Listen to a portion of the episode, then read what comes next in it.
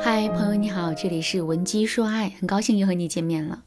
如果你在感情中遇到了情感问题，你可以添加微信文姬033，文姬的全拼033，主动找到我们。我们这边专业的导师团队会为你制定最科学的解决方案，帮你解决所有的情感问题。1年前，一个有关出轨的事件在网络上引起了轩然大波。在这起事件中，网红阿沁是受害者，网红刘洋是出轨者，网红半藏森林是小三。另外，半藏森林还有一个身份，那就是受害者阿沁的闺蜜。消息一出，半藏森林被骂得很惨，并且从此销声匿迹了1年多。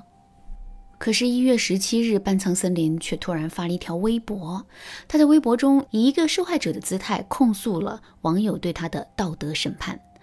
半藏森林说，事情已经过去1年多了，可这件事情就像是一场狂欢，他在网络上的任何一个举动都会掀起一场道德审判的盛宴。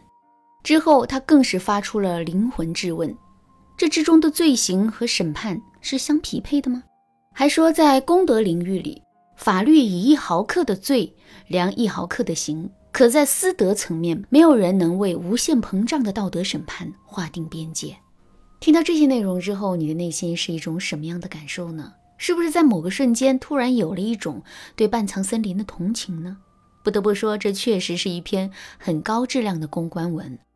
可是里面的内容再有蛊惑力，也抹杀不了半藏森林是小三的事实。半藏森林说，他接受的审判和自己的罪行不匹配，自己承受的私刑已经超过了道德底线。可是他到底有没有想过，他插足别人感情的行为给阿沁造成了多大的心理创伤呢？他因为出轨所引起的事件，又给我们这个社会做了一个多么不好的示范呢？既然害怕大众的审判，那么在最开始的时候控制住自己的欲望不好吗？既然是作茧自缚，又有什么资格抱怨后果太严重呢？当然了，我今天讲这节课并不是为了对半藏森林进行更多的评述，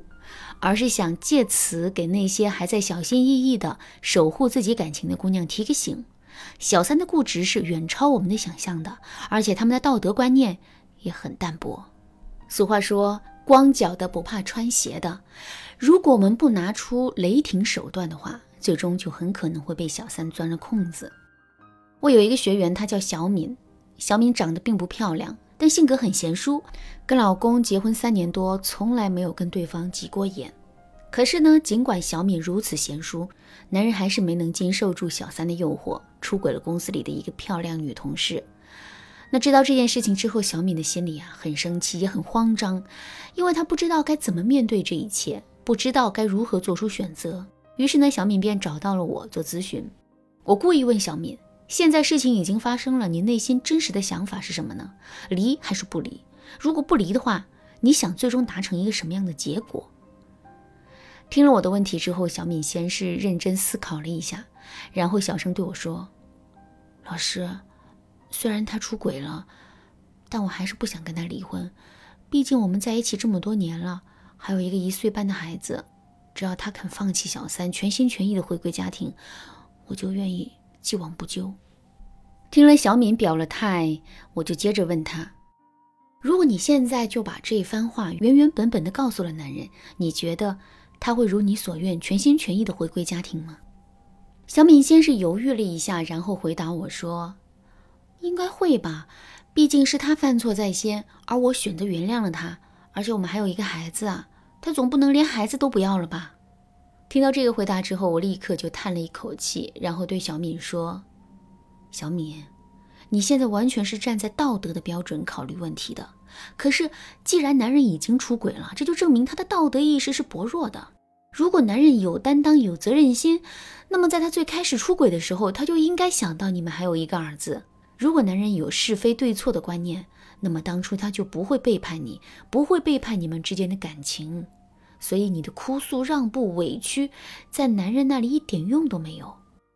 另外，如果让你同样道德观念薄弱的小三知道这件事情的话，他甚至还会借此来攻击你。比如说，小三可能对男人说，你看他那一副委曲求全的样子，肯定掀不起什么大风浪来，所以你完全可以暂时答应他，反正之后的事情谁又能说得准呢？只要小三说了这么一句话，男人真心实意回归家庭，这就会变成一件难如登天的事情了。听了我的分析之后，小敏坚定地冲我点了点头，然后问我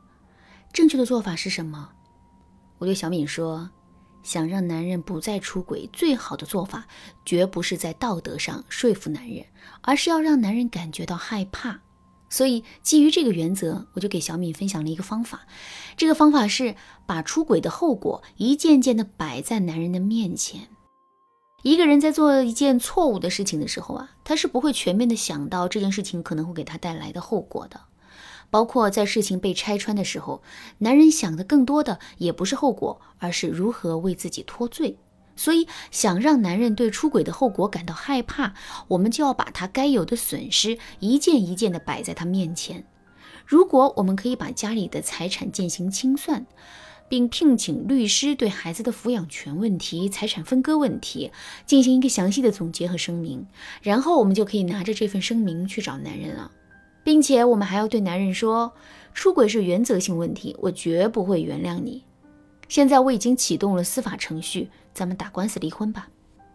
听到这几句话之后，男人的心里肯定会很慌张，并且呢极力来挽留我们。当然了，我们实际上并不想离婚，所以我们在态度坚决的同时呢，还需要一个拉力来保证男人不至于破罐子破摔。这个拉力就是我们可以把男人出轨的事情告诉自己的公公婆婆，如果公公婆婆明事理，他们肯定会站在我们这边的。如果真是这样的话，我们就可以跟他达成联盟，让他们来劝说我们了。这样一来，男人在表面上的力量增强了，所以他势必不会走投无路跟我们离婚的。